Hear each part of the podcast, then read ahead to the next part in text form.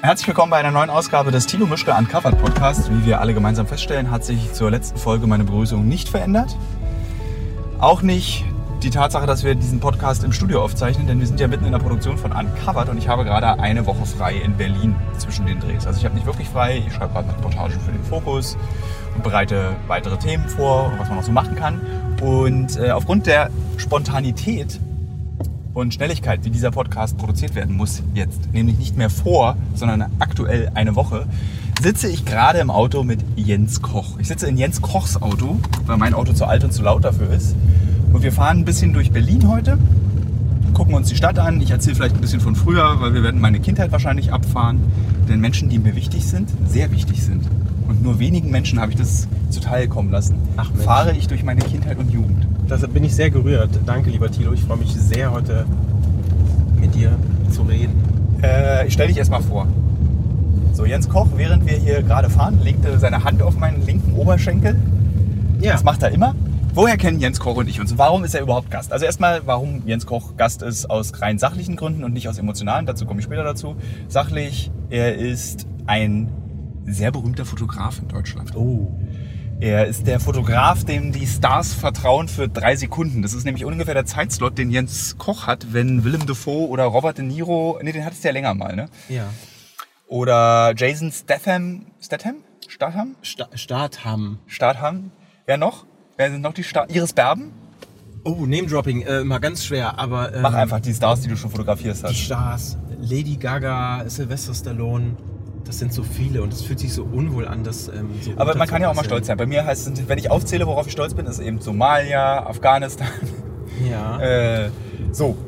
Und das Besondere an Jens ist, dass er ein extrem freundlicher Mensch ist, ohne dabei sich morgens mit Kokosöl einzuschmieren, um den Weg in die Pofalte seines zu fotografierenden Subjekts zu finden. Sondern er ist einfach sehr lustig Ach, das ist schön. Das, und hast, das hast du sehr schön gesagt. Und auch so habe ich dich ins Herz geschlossen, weil ich bin ja ein relativ spröder Mensch, was fremde Menschen betrifft. Also du kennst die Geschichten Ja, vom ja, ja, Arm ja. und sowas. Und äh, Jens kann was ganz Besonderes, nämlich wenn ein Star zum Interview kommt und für die ähm, Zeitungen, Magazine und Fernsehsendungen dieser Nation zur Verfügung steht, von Lady Gaga bis Sylvester Stallone, dann gibt es meistens einen Fototermin und der dauert so eine bis drei Minuten, habe ich immer das Gefühl.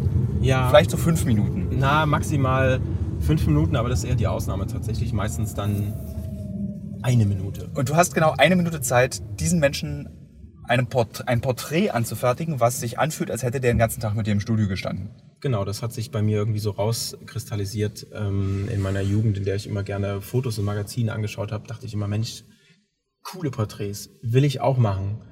Und das hat mich dann irgendwie jahrelang angetrieben, in die Richtung zu gehen. Und deshalb versuche ich immer ein richtig gutes Porträt zu machen. Vielleicht noch zur Zusatzerklärung. Jens ist normalerweise nicht so langsam, wenn er redet. Das liegt hauptsächlich daran, dass er parallel Auto fährt, was wir uns auch entschieden haben zu tun, weil Jens genauso wie ich unter dem ostdeutschen ADHS leidet. Dieses Machen, Machen, Machen, Machen, Machen. Wir müssen noch mehr machen, noch mehr gleichzeitig, noch mehr machen, machen, machen, machen, machen. Na, produzieren immer. Äh, Und er kann sich im Auto besser konzentrieren. Ja, Deswegen weil man sitzt- da so ein bisschen abgelenkt ist und ähm, ich jetzt auch nicht der größte Interviewprofi bin. Lange Das wird gleich locker. Ich verspreche dir, Jens, dass, äh, du wirst gleich Ich ganz bin locker. total locker. Ähm, wir sind jetzt im Übrigen gerade direkt am alten Gebäude des Zentralkomitees der SED, was heute eher unter dem Namen Soho Club bekannt ist. Zoohaus. Soho Haus. Zoho. Zoo. Und wir mit dem Blick auf den Fernsehturm, wir fahren jetzt beide gemeinsam Richtung Lichtenberg. Kriegst du das hin als Leipziger? Das ist links, ne? Ja, kommst du eigentlich aus Leipzig, ja, ne? No, ich, bin, ich bin Leipziger, ja. Und ähm, In den 81er. ja, wir sind beide gleich alt. Jahrgang Jahrgang 81. Aber du bist, glaube ich, ein bisschen früher geboren. Ich glaube, du bist älter. März. Siehst du, ich bin September. Dann bist du ja eigentlich, du bist ja ein, anderer- du bist ja ein Millennial. Im Vergleich zu mir. Ja. Ähm, wie ist denn YouTube? Machst du auch YouTube? You what? YouTube, machen wir, lassen wir mal Kombis da unten. Das ist unser Running Gag. Jetzt gerade in Drehs gerade aktuell ist immer so, weil wir so dieses Jahr vielleicht YouTube machen wollen und so ein bisschen so, so ein äh, off, the, off the Record, nee, äh, behind the camera, behind the scenes machen wollen. Und dann ist immer so der, immer wenn ich irgendwas dann für YouTube in eine Kamera reinspreche, sage ich dann so, und unten, lasst mir unten die Kombis da. Und rechts könnt ihr euch das Video von letzter Woche angucken, weil das ja so. Und dann machst du immer so einen Daumen hoch am Ende. Und Ja, dann- also man kommt sich dann immer so vor wie diese Videos, die man sich. Kennst du bei Facebook diese Videos so? Ja, ist in ganz drei schlimm. Tagen bin ich Millionär geworden. Und es geht so. Guckt in meinen Kommis. Ich, ich will das nicht wissen. Zurück zum Denkverstörer. Thema, warum, wir- warum wir uns beide kennen. Also Jens, be berühmter Fotograf, Naja. geschätzter Fotograf von äh, bekannten Menschen wie Sylvester Stallone und von unbekannten Menschen wie mir, Tilo Mischke. Du hast ja auch die Pressefotos für ProSieben von mir gemacht, eben auch wegen dieser Fähigkeit, dass du innerhalb von einer Minute ein vernünftiges Porträt aus einem rausziehst. Ja, da müssen wir eigentlich nochmal. Ich habe gesehen, der Podcast hat auch das Motiv als, ähm, als Cover sozusagen. Stimmt, das hast du auch gemacht, das Podcast-Motiv. Ja, da müssen wir gleich nochmal über eine Lizenz reden. ne? Aber Das machen muss wir ich nicht später. machen, das macht der Sender. Ähm, und genau aus dem Grund habe ich dich ja auch so gemocht, weil du es, eben weil ich es unglaublich schrecklich finde, wenn Fotos von mir gemacht werden. Bei der Kamera geht es immer, weil ich Ja. die vergesse. Aber bei Fotos ist es so, ich, komm, es- ich sehe jedes Mal so aus wie auf diesem äh, Abi-Foto. Ja, das hat man bei dir überhaupt nicht gemerkt. Nein, es Das ist gelogen! ist natürlich gelogen. Es ist wie bei vielen und tatsächlich auch wie bei vielen Schauspielern. Ähm, Leute verschrecken vor einer Kamera und fallen so in sich zusammen. Du siehst förmlich, wie sie, wie sie, wie sie es nicht mögen. Also erfolgreiche große Stars mögen es, äh, brauchen und mögen es sowieso nicht mehr wirklich fotografiert zu werden. Ähm, und das heißt, wenn ich irgendwann mal erfolgreich und ein großer Star bin, dann weiß ich, dass es mir dann egal ist, dass ich fotografiert werde, weil es mir eh egal ist, weil ich es nicht mag. Du für eine kleine Gemeinschaft bist du schon ein richtig großer Star. Team. Nein. Ich glaube, das ist so, ah, darüber haben wir schon beide oft geredet. Moment, lass mich dich erst weiter vorstellen und dann reden wir darüber, warum wir Ja. über uns unterhalten. So, so, wo haben Jens Koch und ich uns kennengelernt? Achso, erstmal kurz, wo sind wir gerade? Wir sind hier am Leninplatz, der jetzt, glaube ich, Platz der Vereinten Nationen heißt. Äh, Nein, das ist der Leninplatz.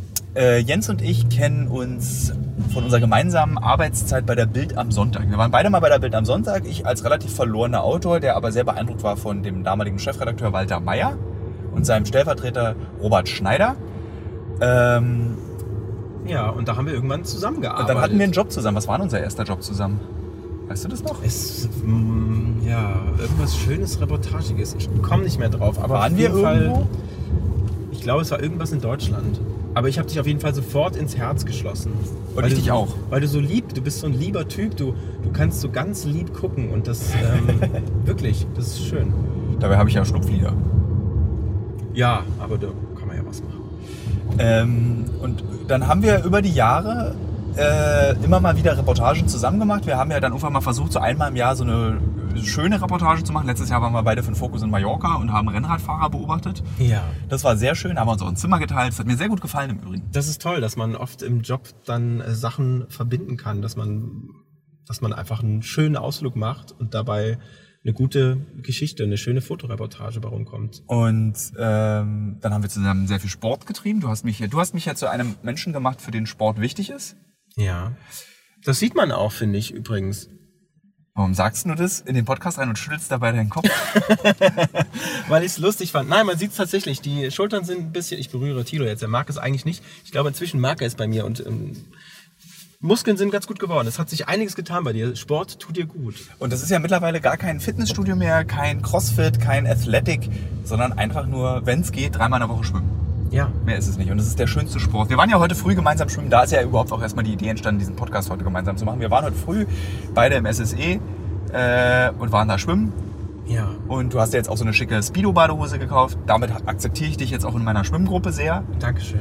Ähm, bist auch sehr attraktiv in dieser äh, Speedo, muss man auch mal ganz ehrlich zugeben. Auch als heterosexueller Gender-Fluid-Mann Ja. äh, bist du sehr, muss man schon mal sagen, bist schon ein hübscher Mann Okay. mit der Badehose.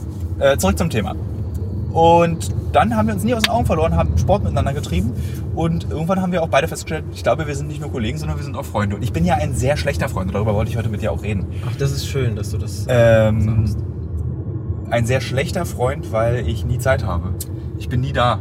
Ja, das stimmt. Du bist kein schlechter Freund, aber du bist tatsächlich nie da. Aber so wie das mit richtig guten Freunden ist, ähm, man merkt es nicht, wenn man sich wieder trifft. Wenn man sich ein halbes Jahr nicht gesehen hat oder zwischendurch auch nicht so viel miteinander kommuniziert, es ist immer wieder wie nach Hause kommen. Oh. Wir sind ja beide nicht so emotionale Typen, deshalb ist es gut, Doch. dass wir so, also schon für uns selber, aber dass wir darüber reden. Ich finde, wir beide reden sehr emotional. Ich meine, wir besprechen ja auch beide sehr oft sehr wichtige Lebenssachen, so von wie man mit Geld umgeht, äh, was Liebe ist, wie Liebe funktioniert. Wir reden ja auch tatsächlich über emotionale Sachen, ohne dabei so, so 90er Jahre Bromance-mäßig zu sein, sondern wir beraten Ja. uns, wie wir das sehen, wie wir äh, das, das machen. Darf ich eigentlich sagen, dass du homosexuell bist? Ich bin nicht homosexuell, ich bin bisexuell, aber Okay, darf ich das sagen? ja, das darfst du. Also, Jens ist bisexuell. Das, Wobei, das, ist immer, ist, ja, ist doch überhaupt nicht wichtig, was, nee, ähm, überhaupt nicht wichtig, was aber ich im Mund habe. Das muss man doch überhaupt nicht erwähnen. das ist nicht wichtig, aber das ist wichtig, äh, um zu verstehen, wie wir beide uns unterhalten, weil wir uns auch aus ganz Ah, okay. Äh, Ja, weil- also es ist schon so ein bisschen Bromance bei uns. stimmt. Ne? Wir beide sind attraktive Typen und natürlich Um, achso, wie sieht Jens aus? Das muss man vielleicht mal beschreiben. Jens ist mega attraktiv. ja, Doch, ich finde, dass du ja so richtig heiß bist. Du bist ja so ein mega attraktiver Mann. Okay, das klingt aber jetzt auch nicht so hetero, ehrlich gesagt. Man kann als heterosexueller Mann auch einen Mann attraktiv finden. Ich würde ja zum Beispiel auch. Kann man das? Schreib doch mal. Ich würde Willem Dafoe küssen. Ja. Ich finde, Willem Dafoe ist, so- der sieht aus wie Holzborke als Mensch. Und ich finde das so attraktiv, dass ein Mensch aussieht wie eine, Wie umgefall Holzborke. wie eine, wie eine, wie eine umgefallene Linde. Ach, so eine verknörpelte, Ja. die so ein bisschen. Äh, Ja. So ein so richtig Immer- so ein reifes, sch- schönes. Ja, Stück- einmal noch ins Urmeer Holz. gefallen, dann über die Ostsee getrieben, direkt in den USA wieder raus und wieder zurückgetrieben, am Strand gefunden, eine alte Linde, die 40.000 Jahre Ja, alt aber ist. trotzdem stolz und strahlend. Und so sieht Willem Dafoe aus. Und als ich das Foto von dir von Willem Dafoe gesehen habe, dachte ich mir, was für ein attraktiver Mann, was für eine krasse Zahnlücke. Und der hat ja laut Lars von Trier, der in seinem Film, äh, wie hieß er? Nymphomaniac. Ne, Nymphomaniac, der hat ja auch noch einen riesigen Penis angeblich. Ja, ja. Den sieht man ja, glaube ich, auch so. und da schließt sich wieder der Kreis, ne?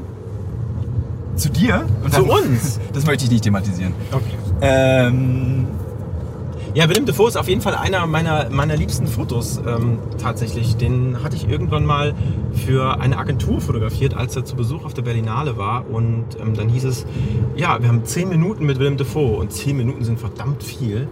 So ab 15 Minuten weiß ich immer nicht, was ich mit den Leuten machen soll, weil dann hab ich's eigentlich schon längst, weil ich ja so geworden bin, dass ich das ganz schnell mache. Und wenn man nach fünf Minuten von jemandem kein vernünftiges Foto hat, dann wird es auch nichts mehr. hattest du mal keine vernünftigen Fotos von Leuten? Wer, wer, wer, ließ, sich denn, sich, wer ließ sich denn nicht fotografieren?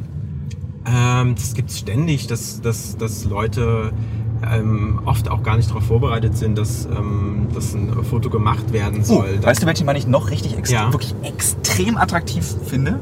Sabine Tambrea. ja, Sabine ist ganz toll, den habe ich auch letztens fotografiert. Der zum Beispiel, also wenn Willem Dafoe Ja. eine, eine alte Linde, die durch die Ozeane gespült wurde, ist, ist Sabine Tambrea. so ein geschliffenes, äh, so ein ganz glatt geschliffenes, schönes, helles Holz. In die- So ein, so ein der ist eher so ein Herbstwind, der sich durch den Schal bohrt. oh, das ist schön. So, weißt Ja. du, so, du willst ja auch nicht als. Du Sabine, du siehst aus wie ein geschliffener Stein. Das ist jetzt auch kein Kompliment. Ja, aber er ist, ja aber er ist auch so ein ganz warmer, weißt du? Er Ja. ist so ganz lieb. Es war, wir Ich hatten habe ein ihn tolles kürzlich auf Shooting. dem. Ich hatte, erzähl mir erst von deinem Shooting, erzähl ich dir von meinem Erlebnis mit Sabine. gibt da gar nicht so viel zu erzählen. Wir haben uns auf einen, auf einen Kaffee getroffen und dann ein paar Porträts gemacht, weil wir eine Idee hatten und dann haben wir schöne Fotos gemacht und das war dann auch relativ schnell fertig und wir haben uns ganz zauberhaft unterhalten und der sticht auch ein bisschen raus aus, aus, der, aus der Branche, weil der äh, irgendwie in andere Richtungen denkt und da, da profitiert man von.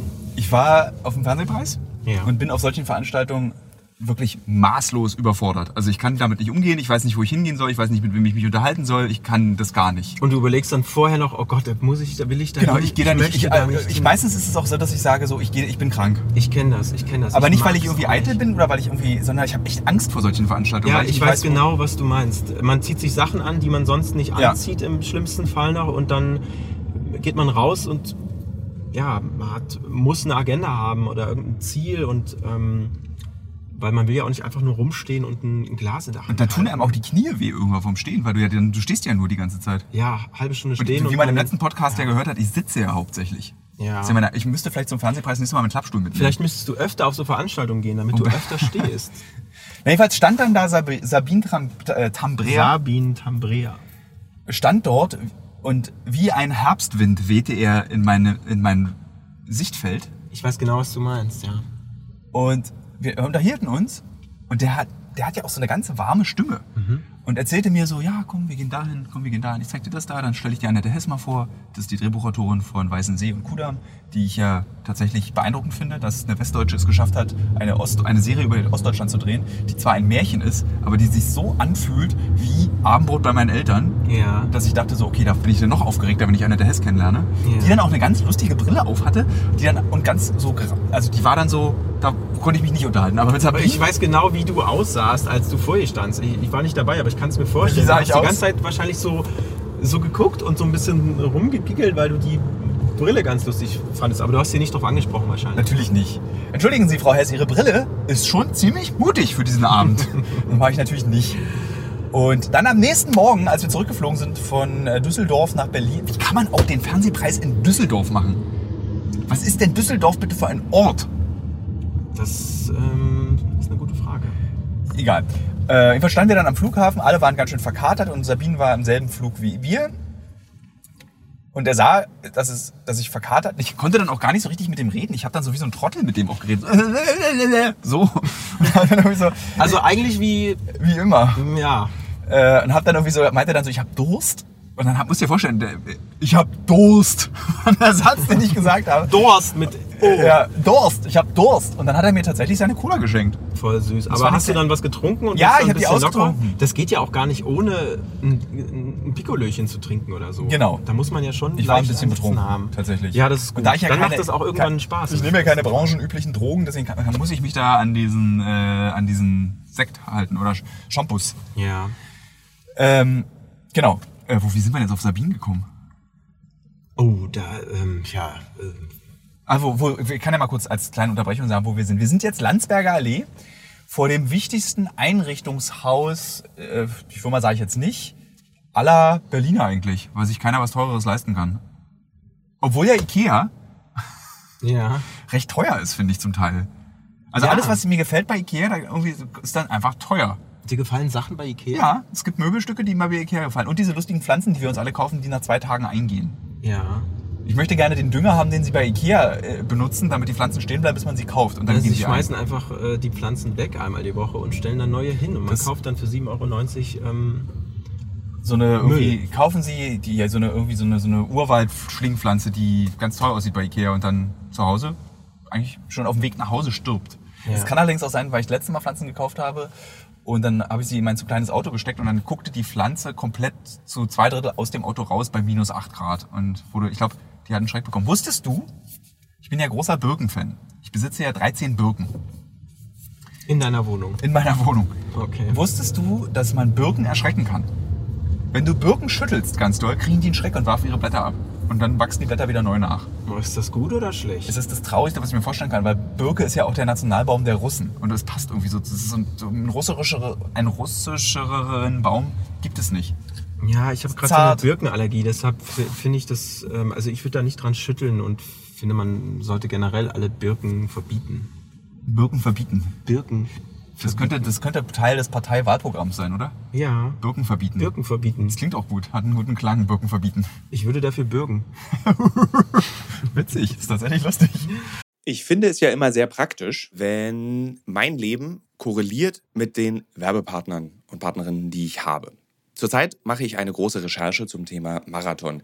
Demzufolge muss ich natürlich auch wissen, wie man einen Marathon läuft und trainiere tatsächlich dafür. Nicht, weil ich Ü40 bin, sondern wirklich, weil ich als Journalist ein bisschen etwas über dieses Marathon-Business herausbekommen möchte. Und Teil dieses Marathon-Trainings ist ja nicht nur regelmäßiges Laufen und an den Gedanken im Kopf, die dabei entstehen, zu verzweifeln. Nee, Teil dieses Trainings ist auch Ernährung. Und wisst ihr was? Was richtig praktisch ist, ich glaube, ich könnte keinen Marathon laufen, wenn es nicht Podcasts gäbe. Und ein Podcast, den ich während des Laufens höre, um dieses alle zwei Tage 10 Kilometer Laufen für die Grundausdauer zu ertragen, ist der Powerbrains Podcast. Powerbrains, das Sporternährungsquiz, powered by Powerbar ist ein Podcast, in dem es um Ernährung geht, aber nicht langweilig, sondern da werden Fragen geklärt, wie ob Magnesium zum Beispiel gegen Muskelkrämpfe hilft. Zum Beispiel die Frage, wie wichtig sind Kohlenhydrate in der Sporternährung und ist es eigentlich für jede Sportart gleich? Also zum Beispiel wisst ihr ja als regelmäßige Hörer dieses Podcasts, ich bin ja auch passionierter Schwimmer und passionierte Schwimmer essen ja nach dem Schwimmen immer einen Döner. Ich kann euch schon mal sagen, da muss man jetzt keine Folge für hören, ist nicht so sinnvoll. Aber vorm Schwimmen ein Teller Nudeln ist sinnvoll. Warum? Das beantwortet eben der Power Brains Podcast. Können da zum Beispiel auch eine Frage, die mich auch schon beschäftigt hat. Können zu viele Proteine der Niere schaden? Und welcher Profi feiert seinen Sporterfolg mit Beefy und Bier von der Tankstelle? Alles Fragen, die für Sportler und Sportlerinnen wichtig sind. Das Gute an diesem Podcast ist, der ist nicht langweilig. Der ist eben äh, wissenschaftlich, aber auch gleichzeitig ein spannender Mix aus Quizshow zum Mitraten. Dazu gibt es Interviews, Anekdoten und sehr aufschlussreiche Wissensvermittlungen mit Host Dani Herzog. Bis zum 14.03. gab es folgende Gäste. Der Ironman-Gewinner und Triathlet Sebastian Kienle, Legende Joey Kelly, TikTok-Fitnessstar Joe Wünsche und andere Gäste aus der Staffel sind René Adler, Otto Bulletproof, Jonas Deichmann, Imke Salander, Maren Schiller, die ich im Übrigen auch für die Recherche treffe, und viele mehr. Jeden zweiten Donnerstag erscheint eine Folge und ihr könnt es auch als Videopodcast gucken auf dem Powerbar YouTube-Kanal. Ja, ich würde sagen, wenn ich es beim Laufen höre, könnt ihr es auch beim Laufen hören oder wenn ihr die Innenseite eines Backofen reinigt oder wenn ihr Staubsaugt oder wenn ihr ähm, lange Pendelstrecken mit der U-Bahn habt, Straßenbahn oder im Auto. Egal. Es ist ein guter Weg, um die Zeit zu vertreiben. Es ist ein guter Weg, etwas über den eigenen Körper zu lernen. Äh, also, wir sind jetzt hier also Landsberger Allee und wer mal nach Berlin kommen möchte und wissen will, wie sich, der, wie sich die DDR in Berlin angefühlt hat, der sollte mal die Landsberger Allee hochfahren. Ich finde das so schön. Das fühlt sich so ein bisschen wie zu Hause an, so Kindheit. Ich bin ja in so einem Block groß Plattenbau. geworden, in so einem klassischen Plattenbau. Ganz enge Verhältnisse. Wie hieß denn der? der BW 67 oder wie die alle hießen immer? Das weiß ich nicht mehr genau. Das war ja krass mit. Pla- Ich mache dieses Jahr, können wir schon mal ein bisschen teasern hier in dem Podcast, äh, werde ich einen großen DDR-Fortsetzungspodcast machen, bis hin zum Moment, wenn die Ma- Mauer gefallen worden ist, sei. Ja, Äh, da können wir gerne auch nochmal über den Osten reden, da kannst du gerne nochmal kommen.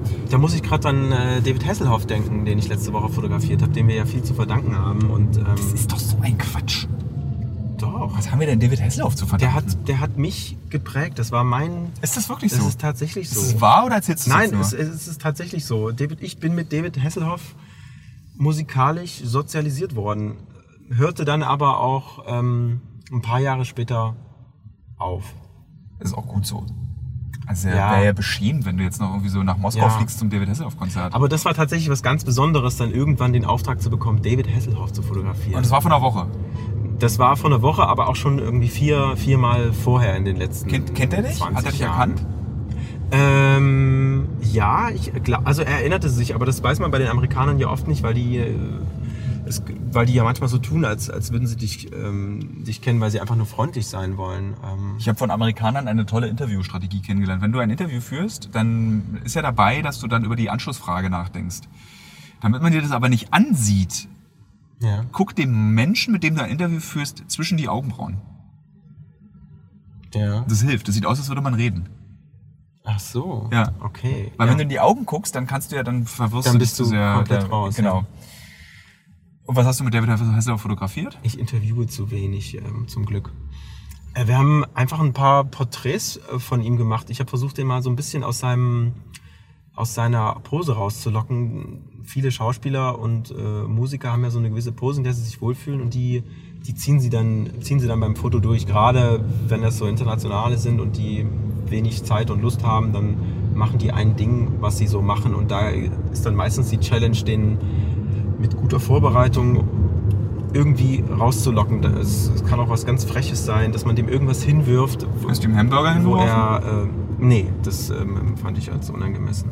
Meinem alten Idol. Geil, wie ernst du darauf geantwortet hast jetzt. Aber verstehe ich, wenn es dein echtes Idol ist, weil das muss schlimm für dich gewesen sein, als du dieses Video gesehen hast, oder? Nein, da war ich dann längst drüber. Es tut mir, na, tut mir, natürlich, äh, tut mir natürlich leid, so wie es mir immer leid tut, wenn es anderen Menschen schlecht geht. Du bist so ein guter Mensch. Ja. Äh, und da war das ein Pri- hat dann David Hasselhoff angerufen. Hi, hier ist David Hasselhoff speaking. I'm looking for a photographer from Leipzig. I'm looking for freedom, hat er erstmal gesagt.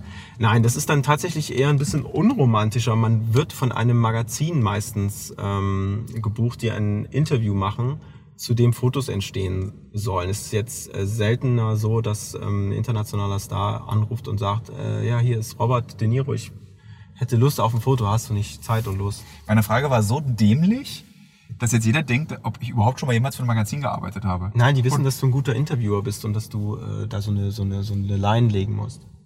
Das war, da, danke. So, wir sind jetzt immer noch äh, Landsberger Allee. Wir biegen mal bei der nächsten Möglichkeit rechts ab und werden in den äh, zum Richtung Tierpark fahren. Ja, machen wir das. Tierpark Berlin. Ein toller Tierpark. Ähm, Ja, wir können jetzt auch mal schweigen. Ne? Also ich finde es ja, ein Podcast kann, verträgt auch, man muss auch, also das ist ja zum Beispiel eine Fähigkeit, die wir beide können. Wir können ja auch miteinander schweigen, obwohl wir beide sehr Ja. gesprächige Menschen sind. Obwohl man bei dir noch nicht das Gefühl hast, dass du ein gesprächiger Mensch bist. Du bist ja sehr überlegt bei deinen Antworten. Nee, Ich finde- aber vielleicht liegt es auch an dir. Du bist ja, du bist ja so ein, so ein Wasserfall, du bist ja so ein, so ein Fernsehschwein, du erzählst ja immer, du bist ja immer auf Modus und ich bin ja eher so ein, ich bin ja eher so ein Feingeist, weißt du. Würdest du sagen, ich bin ein Versteht man? Fernsehschwein? Nein. Nein, aber du bist natürlich in einem anderen äh, Beruf als ich und ähm, ich bin es nicht so gewohnt, von mir zu erzählen. Okay, dann, dann bohre ich noch ein bisschen in dir rum. Ja, boah, bitte, gerne. Ähm, Plattenbauten, wenn du die siehst, hier, und du dich an deine eigene Kindheit erinnerst, hattest du das auch, dass du dich im Plattenbau wahnsinnig wohlgefühlt hast? Ich kenne nämlich niemanden, der aus der DDR kommt, der gesagt hat, ich fand Plattenbau schon zu Ostzeiten scheiße. Nee, es war, es war schon eng, aber es, es liegt halt einfach an der Kindheit. Ich glaube, ich hätte auch überall anders wohnen können und, ähm, und würde das wahrscheinlich auch gut finden. Aber das ist natürlich eine sehr spezielle Art zu wohnen, die einen, wie, ähnlich wie Musik, so alte nostalgische Erinnerungen hervorruft. Was war denn der Vorteil vom Plattenbau? Ich habe als in zu DDR-Zeiten, ich war so ein Ofenheizungskind, ich habe nie im Plattenbau gewohnt. Der Vorteil. Wahrscheinlich Es war das eine Zentralheizung. neu und es war bezahlbar und ja, also heute möchte ich da nicht mehr drin wohnen. Ne? Das stimmt. Äh, es gibt ja, ja, ich tatsächlich, also ich, da ich nie drin gewohnt habe, ich weiß nicht, wie die Erfahrung ist, wie es in dem Platten. Da hinten steht im Übrigen noch, also wer die Landsberger weiter hochfährt, kann dann da auch noch unsanierte Plattenbauten sehen, noch mit den Original-Holzfensterchen, die da eingebaut wurden. Ähm, Könnte man auch mal eine schöne Sozialreportage machen, einfach mal durchklingeln von unten nach oben. das und- macht RTL 2, glaube ich, ja. die ganze Zeit. Harz aber herzlich heißt es dann. Das, die sind, sollen ja angeblich sehr gut sein, diese Harz 4 Sendungen. Heißt es von RTL. tatsächlich Harz, aber herzlich? Ich glaube ja. Ei, ei, ei, ei, Und die sollen, hier guck mal da rechts auch ein unsanierter Plattenbau aus der DDR. ei. Oh, schön. Ist war nicht alles schlecht. Und links gegenüber Mercedes Zentrale Berlin. Interessiert das die äh, Zuhörer unserer Ostvergangenheit? Und Darüber nehme ich- und darauf diese- nehme ich in keinster Weise Nimmst du keine irgendeine Rücksicht. Die Leute lieben dich einfach. Die, die, die, Nee, ich glaube, wer das nicht hören will, macht's aus und hört dann irgendwie den Paul Ripke Podcast oder hört danach den Joko Podcast oder hört danach den irgendwie äh, Kochen mit zwei Gewürzen. Die sollten, Podcast. äh, die sollten aber vielleicht lieber den Mickey Beisenherz äh, Oder Mickey Podcast, Beisenherz-Podcast. äh, hören, den ich ähm, sehr schätze. Äh, genau, also das ist ja das Schöne beim Podcast ist, ist Podcast ist ja, dass die Produktionskosten so gering sind, dass es dir egal sein kann, ob du gehört wirst oder nicht. Zum Beispiel Hannes, der ja auch schon Gast in diesem Podcast war, unser Buchhalter bzw. Filmgeschäftsführer. Der macht seit 100 Jahren einen Podcast mit zwölf Hörern. Ach was, Ja. Ich glaube, mittlerweile sind es sogar 19. bewundernswert. Ja, und wirklich jede Woche ein Podcast, vier Stunden. Und jeder kann, kann jeder einen Podcast machen, der möchte? Ja. Also du brauchst Finger, um dein iPod zu bedienen oder dein Aufnahmegerät. Das ist so eine Bedingung. Du brauchst auch, du musst eine Stimme haben. Also ich meine jetzt plattformtechnisch. Achso, ich glaube ja, da gibt's keine Begrenzung. Jeder kann auf Spotify oder Apple seinen, Ja. seine Kopfergüsse hochladen. Was ich mich gerade, weil du Kopfergüsse fragst, sag, äh, frage, ist, ob man da so auch so Nazi-Scheiße machen kann. Also ob man dann irgendwie so äh, irgendwie Weltverschwörung und irgendwie die Amis äh, Deutschland BRD GmbH und sowas machen kann. das ähm, weiß ich nicht, aber Ob es da eine inhaltliche Kontrolle seitens Apple oder Spotify gibt. das ähm, ist irgendwie außerhalb meiner Blase. Ich kriege von solchen Podcasts nichts mit. Hier auf der linken Seite sieht man im Übrigen äh, dieses weiße Gebäude mit den gelben Strichen. Das war zu DDR-Zeiten das äh, Mosaikwerk der Deutschen Demokratischen Republik.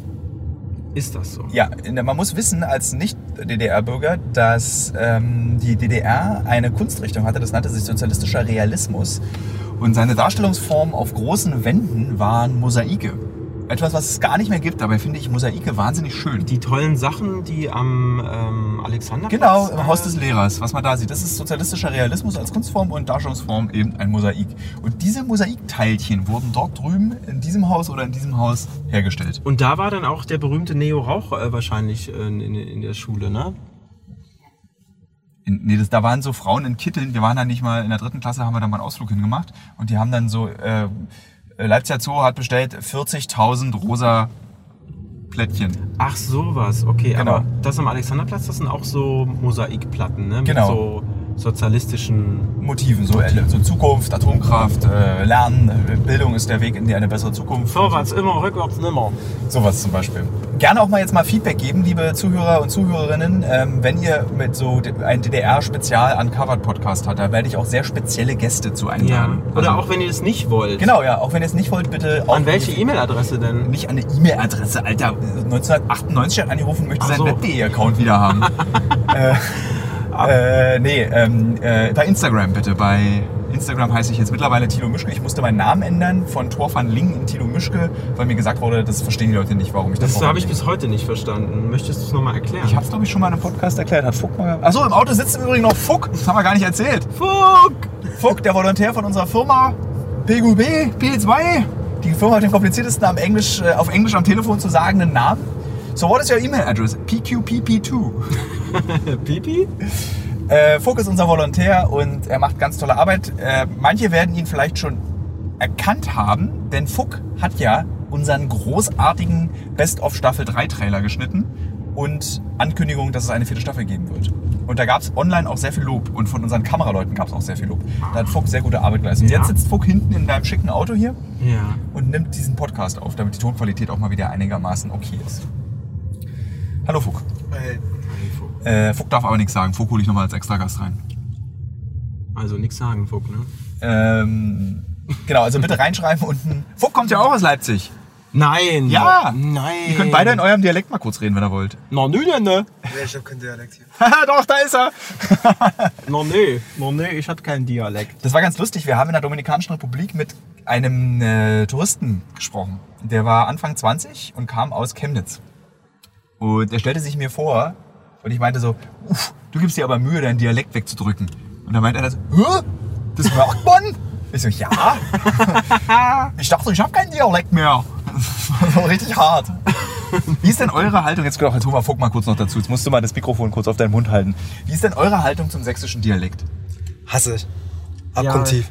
Es ist nicht schön, aber es gibt tatsächlich auch Dialekte in Deutschland, die noch schlimmer sind. Ich finde, die Leipziger gehen ja noch. Ja. Dresden ist hart. Ja. Sächsische Schweiz ist hart. Ja. Wenn dann noch so dieses Dorfige mit sich da so reindrängt. ja, ganz schlimm. Was ist denn ganz härter als Sächsisch, deiner Meinung nach, als Sachse? schlimm. Das Pfälzisch. Das kann ich gar nicht.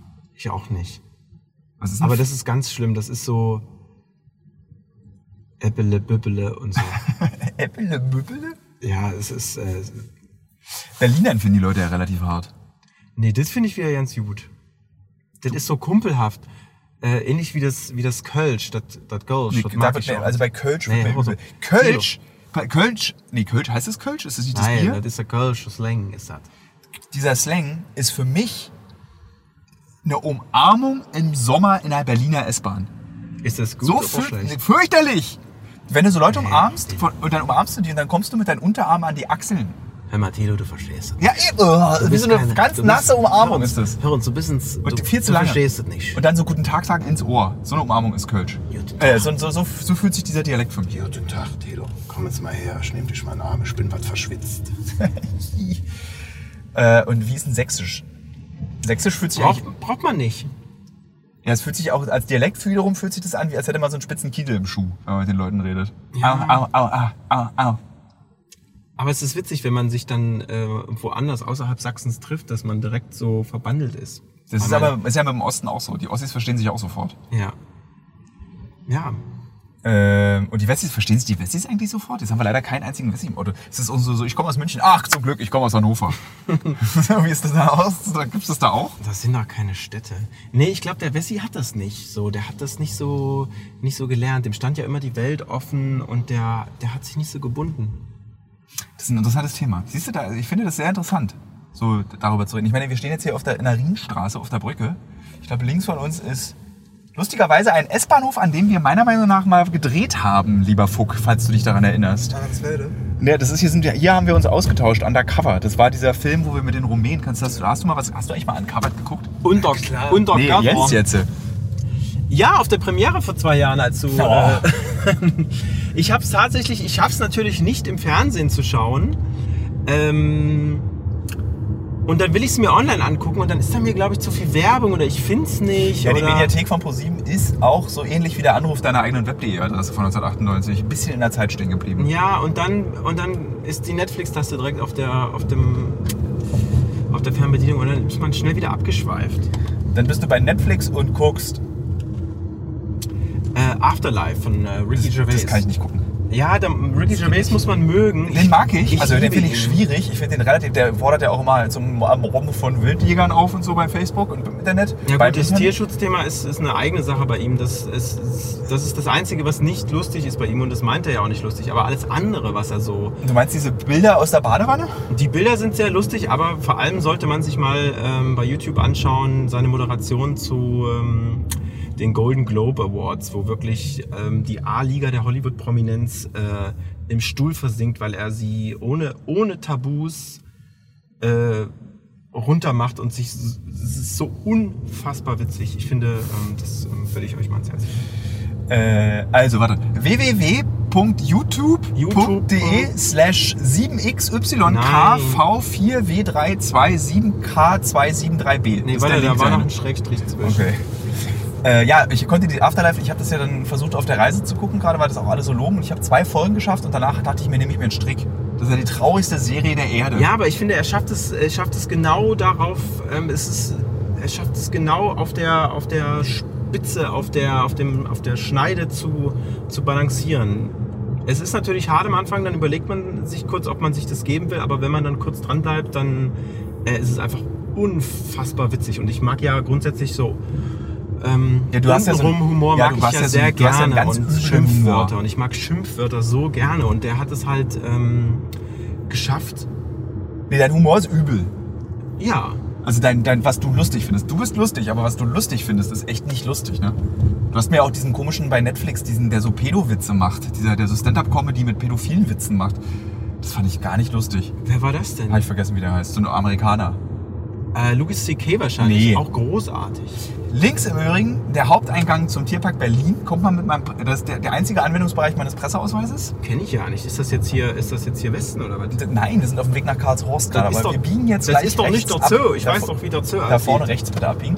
Äh, der Tierpark Berlin ähm, ist in meinem Leben ein äußerst wichtiger Tierpark, weil ich jedes Jahr zu Weihnachten am 24. Dezember vormittags in diesen Tierpark gehe, weil mein Bruder und ich und meine Mutter, als, als sie noch Kind war, da wurde dieser Brauch nämlich erfüllt, äh, erfunden, äh, zu aufgeregt war wegen der Geschenke. Und dann wurden wir müde gemacht, weil meine Mutter und ich hatten beide ADHS, glaube ich, als Kinder. Und da, zu DDR-Zeiten gab es dann eben nur einen Schluck Cognac. Ah, hattest, hattest du damals als Kind, ja? Ich glaube ja. Also Ach ich, so. war, ich entspreche, habe alle, alle Indizien, äh, die auf ADHS hinsprechen. Das Und wann glaubst du, wurdest du geheilt? war- Ähm, ich habe mich, glaub, das, ich, das, ich glaube, ADHS muss man nicht heilen. Du musst damit umgehen können. Ja, ich glaube nämlich auch, dass man es nicht heilen kann. Äh, ich habe auch nie Ritalin oder so bekommen. Das Ritalin meiner Generation hier setzt sich auf deine Hände.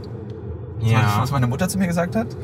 Ähm, äh, nee, das ist, ich glaube, da, also und dann habe ich was gefunden in meinem Leben, was ich wirklich gerne mache und ich konnte meine gesamte Nervosität und Konzentration in das reinstecken, was ich gerne mache, nämlich Schreiben. Masturbation.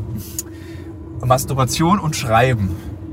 Ähm, und das hat mir sehr geholfen. Also ich war aber, ich habe es aber auch nie als störend wahrgenommen. Ich habe einfach mich für die, ich habe immer diese Nervosität in Interessen investiert. Ja. Ja, ich habe immer fotografiert. Ja, ich glaube, das, Da das kann man sich auch so schön verstecken hinter der Kamera und es hilft einem, auf, auf Leute zuzugehen. ja, Ja, wenn man einen Vorwand hat. stimmt. Wir waren ja mal aus und da warst du sehr schüchtern. Wo waren wir denn aus? Das war irgendwie vor Ewigkeiten mal, waren wir mal, haben wir versucht beide, weil wir beide ja nicht die großen Ausgänger sind. Ach Gottchen, ja, in so einem üblen, üblen Club irgendwie so mit so Techno. mit so Musik und so Lichtern und so vielen Leuten, die so in der Ecke stehen und Getränke trinken. Du hörst ja Fürchterlich. eh nur Death Metal. Nee, das stimmt ja nicht. Na, und dann noch Heavy Metal. Nein, du hast, Du hörst natürlich, du hast natürlich überhaupt keine Ahnung von Metal, aber das äh, verzeihen wir dir. Fuck im Übrigen ist auch großer Metal-Fan. Aha, was denn für ein Metal? Vor allem äh, Metalcore. Ah, Metalcore! Mach mal bei, macht mal beide Metalcore nach. Nee. Warte, ich mach's nach. Und dann sagt ihr mir, habe ich recht. Ah, das ist Grindcore leider. nee, aber ähm, ja, so Parkway Drive, Architects und so, so ja, so die jungen, harten, schnellen wahrscheinlich. Du willst ja ne? bloß zu den Jungen dazugehören. Ja, aber die werden ja auch älter. Und zu Hause legst du dir dann eigentlich das Best-of David Hasselhoff auf. Wenn keiner hinhört. Habe ich tatsächlich letztens ähm, gehört, als ich die Bilder von David Hasselhoff dann bearbeitet habe. Kurz. Kann man das noch hören? Ja, ja, ja, schon. Aber ging dann auch nicht so lange, ehrlich gesagt. Ähm, ja, du hörst Metalcore, wo waren wir stehen geblieben? Achso, du- ja, da ist mir dann aufgefallen, dass das Lustige ist, das haben wir beide. Dieses eigentlich, also in unserem Beruf ist außerordentlich wichtig, mit Menschen umgehen zu können und auf sie zuzugehen. Also so, du musst die Leute locker bekommen vor die Kamera, vor deine Linse. Und ich muss die Leute locker bekommen, indem sie sich mit mir unterhalten, weil sie in ihrer Freizeit Leute umbringen oder mit Drogen dealen oder weil sie Dinge tun, die sie eigentlich nicht vor der Apotheke, äh, vor der Apotheke, rechts bitte abbiegen, in die Volkradstraße. Ähm, weil sie sich ja mir auch öffnen müssen gegenüber. Aber im echten Leben, also mir fällt es einfacher, durch ein Minenfeld im Irak zu laufen, als zum Beispiel, wäre ich Single, in einem Club eine Frau anzusprechen und zu fragen, hat sie Lust, was mit mir zu trinken? Ja. Da sterbe ich. Das ist ja auch das Komplizierte bei euch Heteros, wenn ich das mal so sagen darf, ähm, dass, man, dass man ja erst was trinken muss zusammen ne? und dass man, dass man sich kennenlernen muss. Und eigentlich geht es ja nur nur darum, äh, zusammen nach Hause zu gehen. Ne? Und, Das hast du ähm, sehr zart ausgedrückt. Ich werde dich kurz unterbrechen. Hier links siehst du im Übrigen eine alte Passage. Und hier war früher in der DDR eine äh, Schule für äh, sch- äh, schwer lernbare Kinder. Wie heißt denn das? Behinderte. Nee, nicht Behindertenschule, sondern so, die hatten so Lernprobleme. Hier ist übrigens ein kleiner Fluss, in dem ich früher gespielt habe. Und ich habe Lernbehinderte Schüler. Lernbehinderte Schüler. In dieser Passage war das drin. Und da musste ein Schüler aus meiner Grundschulklasse hin. Links siehst du meine Kinderkrippe. Nein. Hier in dieses Gebäude, da bin ich groß geworden. Guck mal, die winken alle. Hier ist der Kindergarten meines Bruders Bertram. Ich bin dann im Kindergarten, war ich im Friedesheim. Hier rechts in diesem Haus hat Manuela gewohnt. Die erste Frau, an die ich mich erinnern kann, in die ich mich verliebt habe. Schön. Ähm, fahr doch mal bitte links. Ja. Da fahren wir jetzt ein bisschen in Lichtenberg rein. Sag mal, Fuck, das, so wie ich es beschreibe, kann man das dann als im späteren Podcast verstehen, die Leute? Das oder? verkürzen, glaube ich. Nö. Ich- Muss man durch. Muss man durch. so, das Licht, Lichtenberg hat sich ja auch krass gemacht. Lichtenberg war ja mal so ein krasser Faschobezirk. Meine Eltern sind aus diesem Bezirk weggezogen, weil es hier zu viele Neonazis gab. Krass. In der Weitlingstraße gab es Straßenschlachten mit der Polizei und Neonazis. Da war, hat dieser berühmte die- Anfang der 90er Neonazi-Anführer gewohnt, der dann später als schwul geoutet wurde und an HIV gestorben ist. Ach, der, ja. So ein ganz kennt man berühmter- aus Spiegel TV. Genau, ganz verrückter Neonazi. Hier an- auf diesem Sportplatz rechts habe ich im Übrigen gelernt, Sport zu hassen. In der Schule. Hier ist ja nämlich meine Grundschule, ist hier auch in der Nähe. An der fahren wir gleich vorbei. Der sah früher nicht so aus. Der sah früher aus wie so ein NVA-Drillplatz. Ja, war ja auch alles Und ein jetzt sieht bisschen man was ganz härter damals. Besonderes. Hier rechts, glaube ich, kann man es erkennen, ein bisschen da hinten. Das siehst du jetzt nicht. Da sind die äh, Heißdampfleitungen, die Marzahn mit warm, warmem Wasser und warmen Luft versorgt haben. Rechts bitte. Und äh, da hat man als Kind drauf gesessen und es gab einen Film mit Jana Palaske, der hieß Alaska.de. Vielleicht hast du von diesem Film mal gehört. Der meiner Meinung nach vermutlich einzig gute Film mit Jana Palaske. Ähm, und der spielte auf diesen Heizröhren, weil man sagte, der geht nach Alaska. Die gehen hoch nach Alaska. Da wurde so DDR-Kindheit, Junge nach der Wende kurz aufgearbeitet und Jugend und Pubertät und so. Und dann habt ihr alle versucht, in das Rohr, in den, durch das Rohr in den Westen zu kommen. Auf der rechten Seite siehst du meine wunderschöne Grundschule. Ach, die ist gar nicht mal so schön. Nö, ich da kann werden ja- bei mir so Albträume wach. Ja. Schule war bei mir auch immer irgendwie, ich hab's, ich hab's gehasst. Ich Ich habe auch auch. oft die Schule gewechselt und So schlimm war es bei mir nicht, aber ich habe Schule auf. Warum, aber warum musstest du Schule wechseln?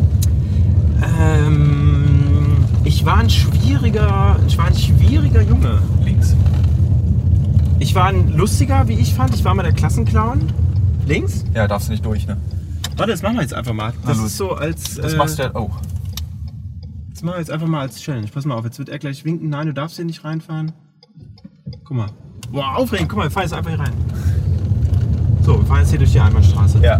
Äh, Kindheit war. Ja, war. War aufregend für die anderen. Und dann. Ähm, habe ich öfter mal die Schule gewechselt und dann war ich irgendwann zum Glück auch schnell raus aus der Schule und konnte was Vernünftiges lernen, was in meinem Fall Hotelfachmann war. Das habe ich dann auch abgeschlossen und wollte aber immer fotografieren. Und dann ging das mit der Fotografiererei los. Das Gute ist, dass wenn Robert De Niro keinen Bock mehr hat, dich anzurufen, um sich fotografieren zu lassen, kannst du immer noch als Hotelfachmann arbeiten. Ja, Würdest du es tun? Nee, ne? nein. Wir sind jetzt in, Berührung- in der Marie Curie-Allee, der berühmten äh, polnischen Nobelpreisträgerin, die im Übrigen die einzige Nobelpreis, also die, der einzige Nobelpreisträger Trägerin ist hier in 79, da oben bin ich geboren und erwachsen worden. Da, Ja. die ersten zehn Jahre meines Lebens. Äh, Marie Curie hatte, wusstest du das, dass sie einen Nobelpreis in Physik und Chemie hat? Ja, natürlich wusste ich das. Und deine Hörer ähm, wissen das wahrscheinlich. Das unterstützt auf jeden Fall dieses von mir bekannte Bild, dass ich ein unangenehmer Klugscheißer bin. Wenn ich so eine Information nochmal reinstreue. Wie hieß die Frau? Marie Curie, oder wie man in Lichtenberg sagt, Marie Curie. Und die, Marie Curie. Und die wurde nach der Straße benannt, oder was? Ja. Äh, du warst also ein, ein schwieriger Schüler. Warst du schlecht in der Schule? Mit Noten und schlecht und so? Ich war nicht besonders gut in der Schule, weil ähm, ja das Schulsystem damals genauso unverständlich war wie heute, schätze ich. Du, du wirst nicht gefördert ähm, in, in, in Sachen, die du vielleicht gut kannst, sondern du absolvierst halt irgendwas, was auf irgendwelchen Listen steht und ähm, lernst Sachen, die du nicht brauchst. Also ich hatte Angst vor Mathe und ähm, habe nicht besonders gut aufgepasst und merke heute, es fehlt mir überhaupt gar nicht.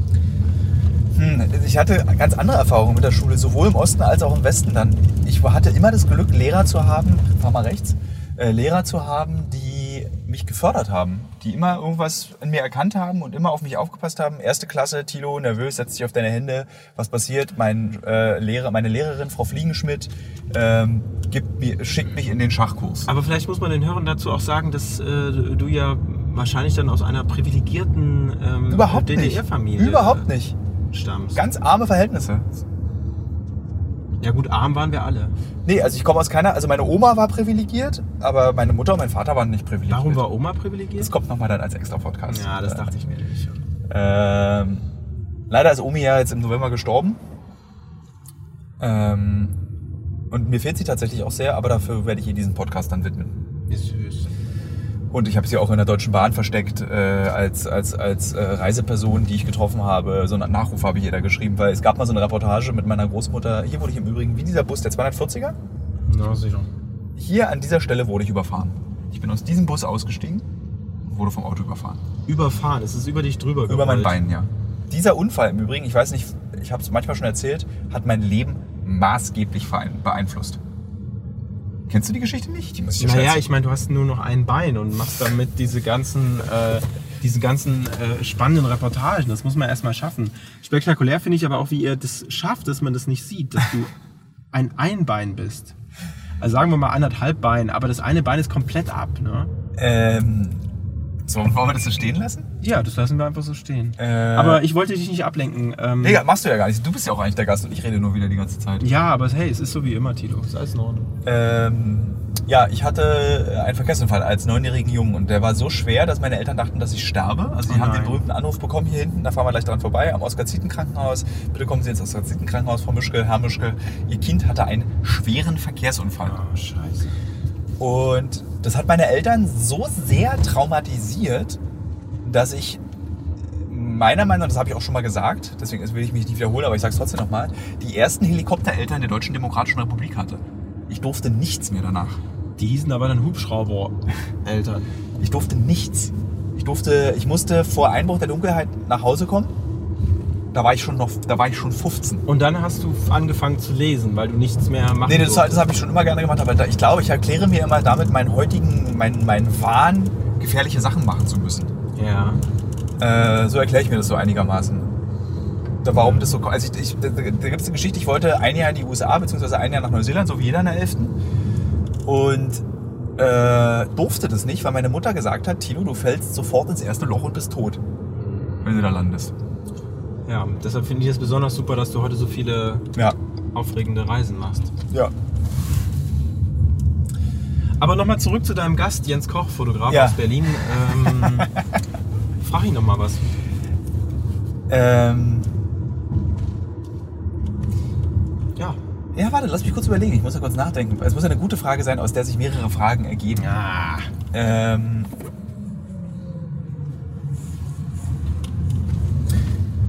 wenn du fotografierst, ist es ja etwas, was sehr l- nachhaltig ist. Also das Foto wird öfter benutzt. Äh, Es wird öfter, es, es taucht immer wieder auf. Wenn Menschen das Foto mögen, benutzen sie das Foto für wichtige Dinge. Wie kannst du eigentlich, wa- wann, bist, wann weißt du, dass du stolz auf deine Fotos bist? Also wann kannst du sagen, ich bin stolz auf dieses oder jenes Foto? Was ist der entscheidende Faktor für dich da? Ähm, also merken tue ich es natürlich, während ich das Foto mache. Woran messe ich das?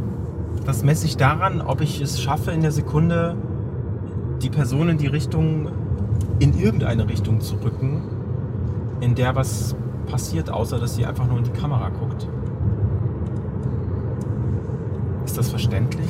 Ich werde hm, nicht ganz. Also mach, mach, mach mal noch eine Variante einfacher. Also es ist dann so, ist ein gutes Foto, ein gutes Foto, hast du dann so ein warmes Gefühl. Wenn ich zum Beispiel schreibe und eine gute Zeile habe, dann habe ich so ein komisches, warmes, richtiges Gefühl im Kopf. Ja, bei mir geht dann so direkt ein Feuer an. Wenn dann, um nochmal auf Willem Dafoe zurückzukommen, ähm, hast du ungefähr vorher eine Ahnung, äh, was der macht, wie sein Tag ist, wie du mit dem umgehen kannst, hörst, hörst vorher, wie es dem geht. Ähm, Fahren verloren. Das war Ja. die Frage? Die Frage war, wann du entscheidest, wann du stolz auf deine Arbeit bist. Weil bei mir sind es zum Beispiel, ich gebe dir ein Beispiel an mir, damit du das daran ablenken, also abnehmen kannst. Ich bin stolz nicht auf bestimmte Geschichten, sondern auf bestimmte Erlebnisse, die ich hatte, dass ich das gemacht habe, dass wir, dass wir es geschafft haben. Und es ist so, zum Beispiel, wenn du mich fragen würdest, bin ich stolz auf Uncovered, auf das Produkt Uncovered, dann würde ich eher sagen, nee, ich bin nicht stolz auf, auf das Produkt Uncovered, sondern dass wir es geschafft haben, auf ProSieben in Somalia sein zu können. Ja. Darauf bin ich ganz Genau. stolz. Ich denke, das ist, ist bei mir ähnlich. Es geht natürlich bei mir direkt um das Foto, das ich mache und das wird dann publiziert in einem Magazin. Aber toll finde ich es natürlich, weil ich es gemacht habe, weil ich das Privileg hatte, das Foto machen zu dürfen. So wie ich es möchte. Hast du eigentlich manchmal Angst? Weil zum Beispiel, ich, ich messe es wieder an mir, damit es für dich besser wäre, Ja. einfacher wird. Du bist ja auch, ne, ich bin Abiturient und so. Und das- Ja, ja, ich bin da ja eher, ich bin ja, komm mal aus einfachen Verhältnissen, Tilo. Ähm, es gibt ja immer Leute, die nachwachsen. So, es wird irgendwann einen neuen Tilo geben, der heißt dann vielleicht irgendwie. Es wird nie einen neuen Tilo. Na doch, es Aber- wird, du bist ja total. Jeder von uns ist ersetzbar. Ja, Niemand ist absolut einmalig. ja. So, natürlich gibt's, jeder ist einmalig, das steht auch auf Valentinstagsgrußkarten. Äh, Das ist natürlich Quatsch. im, im Arbeitsleben ist es halt einfach besonders großer Quatsch. Und manchmal ertappe ich mich dabei, mich dazu zu fürchten vor diesem Moment, der kommen wird, wo einfach ich abgelöst werde in meiner Tätigkeit als Journalist oder in meiner öffentlichen Tätigkeit als Tilo.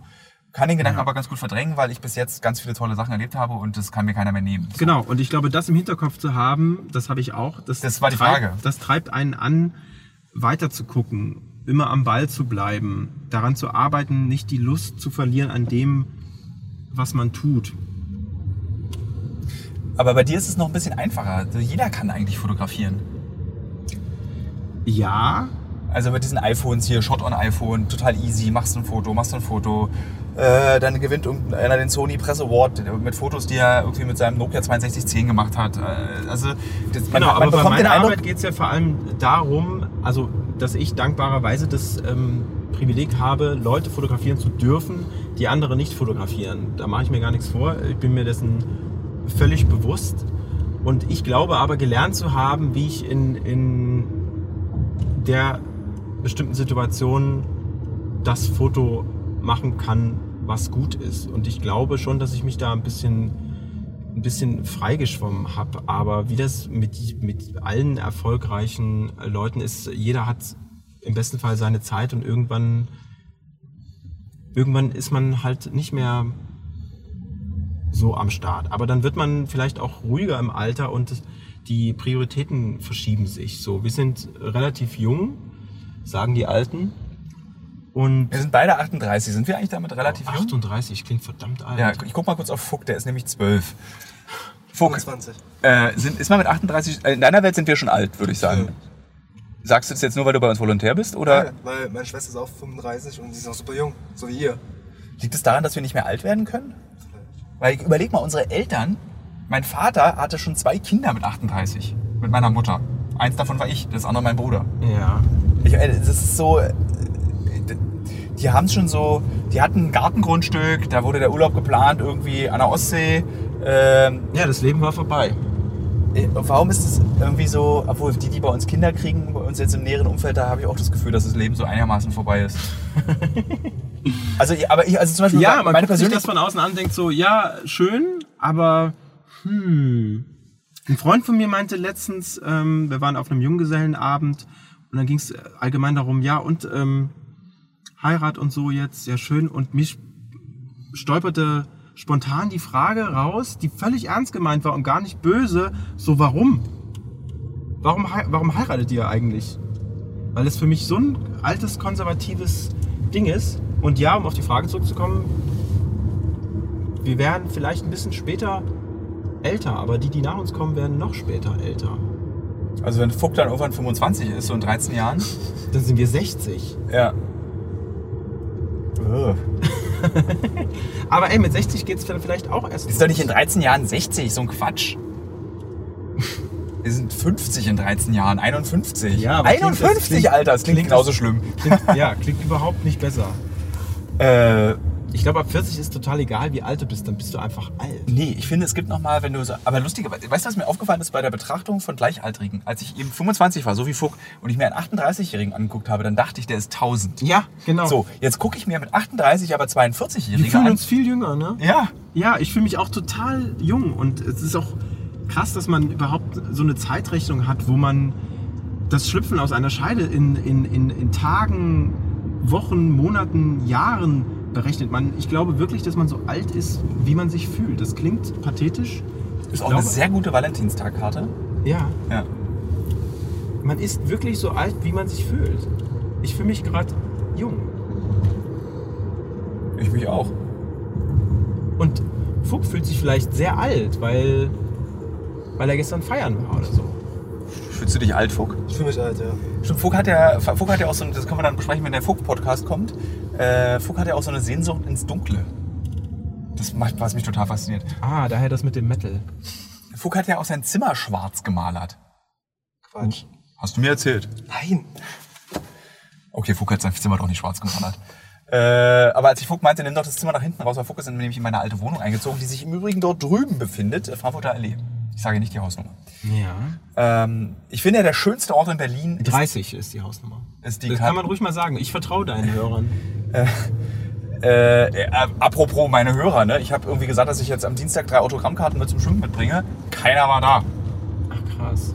Das tut mir leid. Das ist nicht so schlimm. Hatte auch die Autogrammkarten nicht dabei. Oh, Ich war auch eine Stunde zu spät. Ähm, ich finde die Karl-Marx-Allee in Berlin nicht zu verwechseln mit der Karl-Marx-Straße in Neukölln. die ist schön. Die Karl-Marx-Allee ist die schönste Straße Berlins. Diese zwei Türme, fühlst du das, wenn man hier reinfährt? Das ist so, es fühlt sich so. Ja. Hier ist auch Platz. Hier fotografiert man tatsächlich ja auch ganz gerne, weil hier einfach Platz ist zwischen diesen riesigen Straßen. Man kann in dieser Stadt so ein bisschen, bisschen atmen hier. Das ist, tatsächlich habe ich in Berlin äh, nie in Wohnungen gewohnt, wo man gegenüber in die Nachbarwohnung reingucken konnte. Einmal. Mein Kinderzimmer war in einer Seitenstraße, die anderen Zimmer waren zur großen hier Frankfurter Allee. Und da hatte ich die, weißt du, 16 und da hatte ich so eine Astronomiephase und habe mir ein Teleskop gewünscht. Und es stand dann in meinem Kinderzimmer am Fenster, was wiederum dazu führte, dass die, die gegenüber gewohnt haben, sich bei meiner Mutter in einer Buchhandlung, die auch um die Ecke war, beschwert hätten, dass irgendjemand in diesem Haus mit dem Teleskop in die anderen Wohnungen reinstarrt. Habe ich aber gar nicht gemacht. Hast du bestimmt gemacht. Habe ich gemacht. Ist ja schon auch spannend. Aber es laufen erstaunlich wenig Leute nackt durch ihre eigenen Wohnung. Echt, ich laufe immer nackt durch die Wohnung. Ich finde, das ist die ultimative Freiheit, nackt zu sein. Aber ähm, da stoße ich bei dir ja nicht auf taube Ohren. Ich bin auch, habe jetzt kein Problem mit Nacktsein. Das ist schon richtig. Aber ich glaube, sind wir beim Thema nackt. äh, lustigerweise laufe ich aber nicht nackt durch meine Wohnung. Ich habe auch keine Hauskleidung. Aber du bist ein Sparfuchs, bei dir ist es ein bisschen kühler, Ich bin, glaube ich. du bist jetzt der zweite Mensch, der zu mir sagt, ich bin ein Sparfuchs. Ich bin doch kein Ich, glaub, Sparfuchs. ich glaube, bei dir zu Hause ist es kalt. Bei mir ich, ist es Doch, immer ich war kalt. mal bei dir, es war Es kühl. ist kalt, aber nicht, Und weil bei ich mir ist spare. es richtig warm. Es fühlt sich an wie Urlaub. das, aber ich mag es eher kühl. Aber nicht, weil ich. Sag mal, zurück zu dem Sparfuchs. Ich bin doch kein. Das klingt immer wie Geizknochen. Nee, nee, ein Sparfuchs ist doch positiv. Ich bin auch ein Sparfuchs. Du bist doch kein Sparfuchs. Doch, ich... Du kaufst dir jedes iPad, was rauskommt. Nein, überhaupt gar nicht. Nee, also zurück zum Thema nackt. Ähm, Ja, Freikörperkultur. ja. DDR. Ja, ich, FKK ist nicht mein Ding.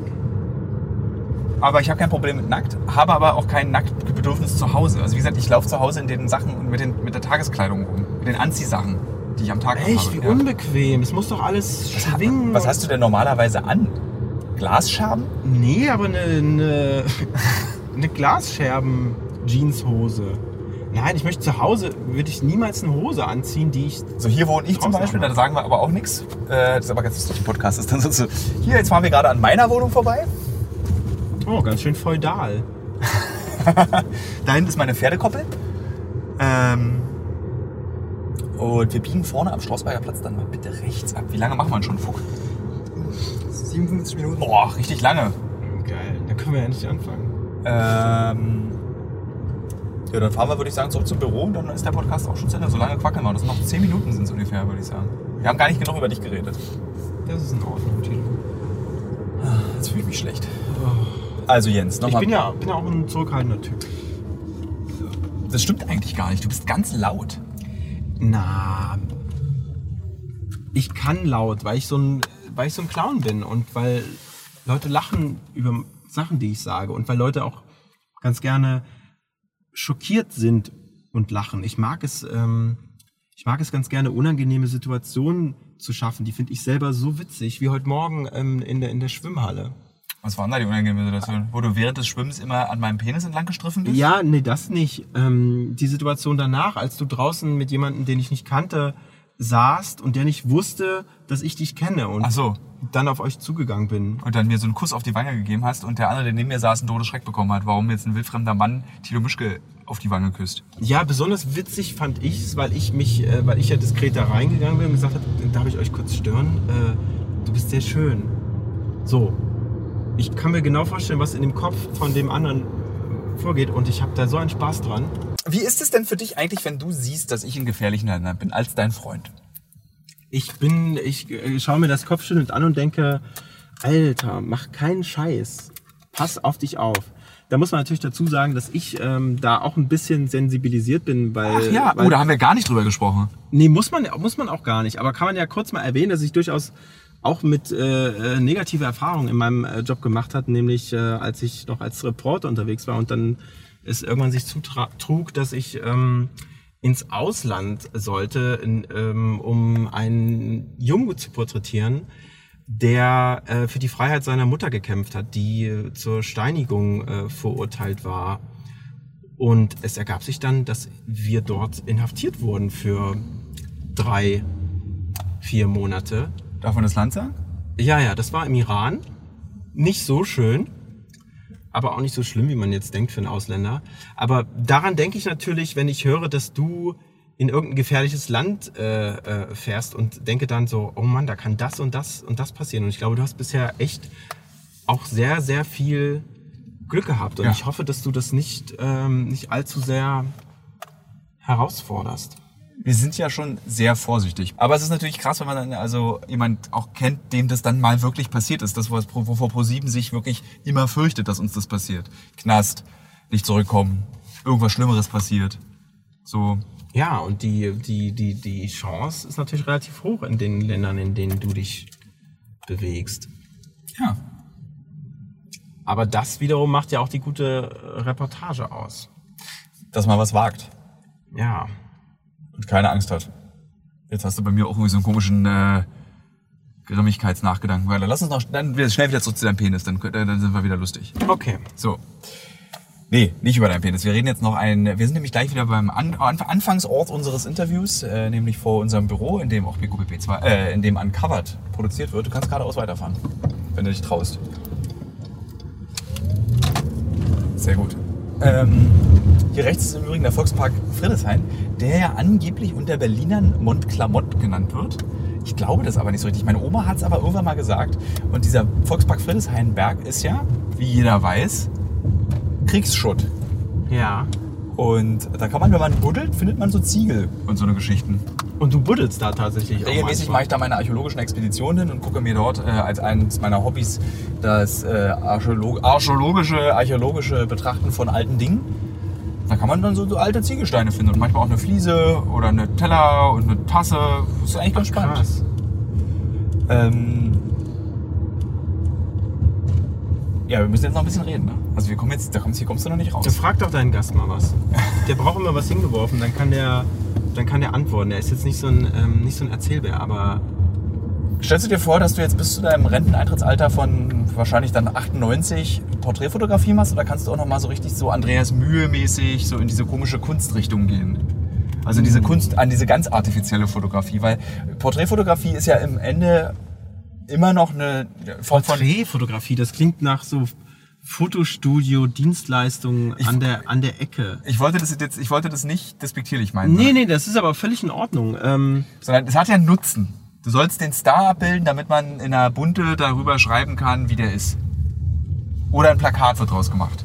Oder eine Werbekampagne wird draus gemacht. Das ist ja, hat ja einen Nutzen. genau. Und bei zum Beispiel jetzt dieser aktuellen Ausstellung von Andreas Mühe über seine Familie, diese Familienaufstellung, Ja. geradeaus weiter, da habe ich jetzt nicht das Gefühl. Also ich durfte im Übrigen nicht Fahrrad fahren in Berlin. War mir verboten. Ähm, Ja, das ist auch sehr gefährlich. Da hat man jetzt ja nicht das Gefühl, dass der nächste Realkatalog mit diesen Bildern bebildert wird. Irgendwie. Nee, natürlich, aber Fotografen ähm, machen natürlich auch ähm, Sachen, die sie jetzt nicht unbedingt an die große Glocke hängen. Ne? Also meine, meine, meine Starporträts sind dann äh, sind natürlich Sachen, mit denen man sich äh, schmückt und auf die man stolz ist. Ähm, aber es gibt natürlich auch nochmal normalere Jobs. Und ähm, nee, das Ziel ist jetzt nicht irgendwie, also ähm, wie du sagst, Kunstfotograf äh, Fotograf zu werden, weil es ist einfach, es ist einfach eine ganz andere, es ist eine ganz andere Sache. So riesige Sachen zu inszenieren, ist nicht mein Ding. Ich mag es lieber kurz und knackig. Also du bist jetzt nicht der neue David LaChapelle. Nee. Wärst du es gerne manchmal? Nee. Das sind ja auch Ikonen, die, ähm, ähm, die vielleicht auch inspirieren, manchmal äh, für, für eigene Lass Sachen. uns ganz kurz kommentieren, was wir hier in Berlin sehen, was mich an Berlin manchmal nervt. Hier fährt tatsächlich ein Mann auf einem Einrad an uns vorbei. Den werde ich gleich mal ein bisschen schärfer. Ähm, N- Auf einem Einrad, das ist ja wirklich ganz unpraktisch. Das wäre so, als würde ich auf meinem Zahnfleisch laufen. ja, aber wenigstens hat er keine, keine laute Musik auf dem, auf dem Rücken, um allen mitzuteilen. Aber la- was die Leute er sollen da Einrad dran fahren, da muss man auch tolerant sein. tut. Äh, wo waren wir, wo waren wir ab? Ich bin stehen geblieben, ob du der neue David LaChapelle bist. Stell du mir doch mal eine Frage. Ich muss hier immer die ganzen Stillpausen mit Blabla von Ja, hier aber das ist doch überreden. dein Job, dafür wirst du doch nicht bezahlt. Stimmt, der Podcast ist jetzt nicht... Dafür wirst du äh, doch schließlich nicht bezahlt. Äh, Ähm, schwer, ne? Schwer, schwer, schwer. was fragen? Du, wir können eigentlich den auch als, an der Stelle schon beenden, den Podcast. Es hat mir aber sehr viel Spaß gemacht mit mir im Übrigen. Äh, mit, mit dir im Übrigen zum geradeaus weiter. Äh, Es hat mir auch sehr viel Spaß gemacht mit dir, Tilo. das, Also lustigerweise fühlte sich das anhand, äh, an, anfänglich, diese etwas sprödige Art, miteinander zu reden. Es war aber so, wie wir beide miteinander reden. So haben wir miteinander geredet. Ja, aber zum Glück haben wir dieses ganze Pimmel-Dings rausgehalten, Na, was bisschen, sonst immer ja. so drin ist. Ne? Ein bisschen. Also wir haben ja dann trotzdem einen kleinen Exkurs. Das ist hin- schon ein sehr persönlicher Podcast. Ne? ja, ich finde das aber auch gut. Weil, was, ich meine, wir verraten jetzt nichts, was man nicht verraten will. Außerdem, wer hat denn schon Geheimnisse? Was sind denn bitte Geheimnisse? Also, da, kann- da ist dann so immer, das sind Deine so, Zuhörer zum Beispiel, schickt Tilo doch mal ein äh, Rechts. Foto von eurem größten Geheimnis ähm, auf Instagram. Das klingt jetzt ein bisschen wie so eine Einladung für äh, Dickpics. Nö, das können ja auch Frauen sein. Ähm, ja, aber ich finde, Menschen haben kaum ge echte Geheimnisse. Also so, mir fällt jetzt spontan, würde mir nicht einfallen, ob dass ich ein richtiges, echtes Hardcore-Geheimnis habe. Und ich finde so, ich, die Leute... Soll ich eins erzählen? nein. Na, siehst du. Ja, weil ich weiß nicht, ob das ein Geheimnis ist. Ja, siehst du, aber es scheint ja irgendwas in deinem Kopf zu sein, was dir spontan doch einfällt. Also hast du doch, Ja, jetzt hier hast- rechts, aber hast du kennst du doch nicht überhaupt? Geheimnisse. Äh, aber zum Beispiel so, wenn du eben wie zum Beispiel dieser Typ bist in Mexiko, den wir interviewt haben, der so der, der Folterer. Der hat Geheimnisse, finde ich. Na, Er hat sehr viele Menschen gefoltert, ne? Und umgebracht. Aber das sagt er ja, erzählt er ja auch im Internet. Ja, aber er sagt halt nicht wie, was, für wen, warum. Das sind so, weißt du, diese, diese Ko- weißt du so, äh, nehmen wir mal, weil, nehmen weil er dann gefoltert wird. wir mal, ein- wahrscheinlich. ich mach mal ein Beispielgeheimnis. So, äh, ich sammle Ü-Ei-Figuren von äh, 1996. So, wäre mir peinlich, wenn ich das machen würde. Wäre ein Geheimnis. So, und wenn du das aber gegenüberstellst mit Geheimnissen von Leuten, die echte Geheimnisse haben, dann ist das auf jeden Fall so, Ja, wenn man zum Beispiel darüber nachdenkt, dass wir, dass, dass man wahrscheinlich regelmäßig Leuten über den Weg läuft, die jemanden umgebracht haben und keiner weiß es. Außer die Person. Jetzt hier in Berlin oder während der Arbeit für Uncovered? Und Generell. Glaubst du, es gibt so viele Leute, die Leute umgebracht haben? Es gibt, gibt bestimmt. Du bist bestimmt schon mal an jemanden vorbeigelaufen, der jemanden umgebracht hat. Ja, da- gut, das kann ich bei dir, kann ich, da, da weiß ich ich habe mich mit den Leuten auch unterhalten. Ja. Also, weißt du jetzt in Berlin oder im Leben? Im Leben. Geradeaus. In Berlin. Und dann links. Ich glaube, also ich, ich kann mir nicht vorstellen, dass ich, also das glaube ich nicht. Das, könnte- da könnte man so eine schöne Quatschstatistik. 50% der Deutschen haben schon mal jemanden umgebracht. Was, Nee, aber da gibt's was bestimmt- bedeutet das? Da gibt es bestimmt eine Statistik für. Ja klar, weil äh, wenn du einen Mord hast, dann gibt es einen Toten, dann hat den jemand Da umgebracht. siehst du, und wie viele Mörder laufen hier draußen rum? Wie viele Morde gibt es dann pro Jahr? Also ich glaube, es gibt jetzt nicht 100.000 Morde pro Jahr in Deutschland. Es gibt, so, ich google mal schnell, das kriegen wir nicht raus. Äh, wir sind jetzt ja auch am Büro. Aber es ist eine interessante Frage, aber ich möchte dir da vehement widersprechen, dass ähm, du auf jeden Fall schon mal an einem Mörder vorbeigelaufen bist in Berlin. Okay. Kann ich mitleben. Jens Koch, es war wunderbar. Tilo Mischke, ich danke dir. Ähm, es war sehr schön. Liebe Hörer, liebe Hörerinnen, ich bin immer bereit für Feedback, wenn euch das zu quatschig, zu... Es war auf jeden Fall viel zu quatschig. Ich finde es aber immer schön, Da- da- dem hört man doch zu. Aber wenn es, wenn es zu quatschig ist, wenn es konzentrierter sein soll, sagt mir bitte Bescheid. Ich kann auch mal konzentrierte Podcasts machen mit Fragenkatalogen. Aber ich finde, man kriegt ja, man hat ja über dich was erfahren, man hat über alles was erfahren, man hat ein bisschen wieder Privates erfahren. Ich finde das ganz schön eigentlich. Es war mir eine Freude. Danke.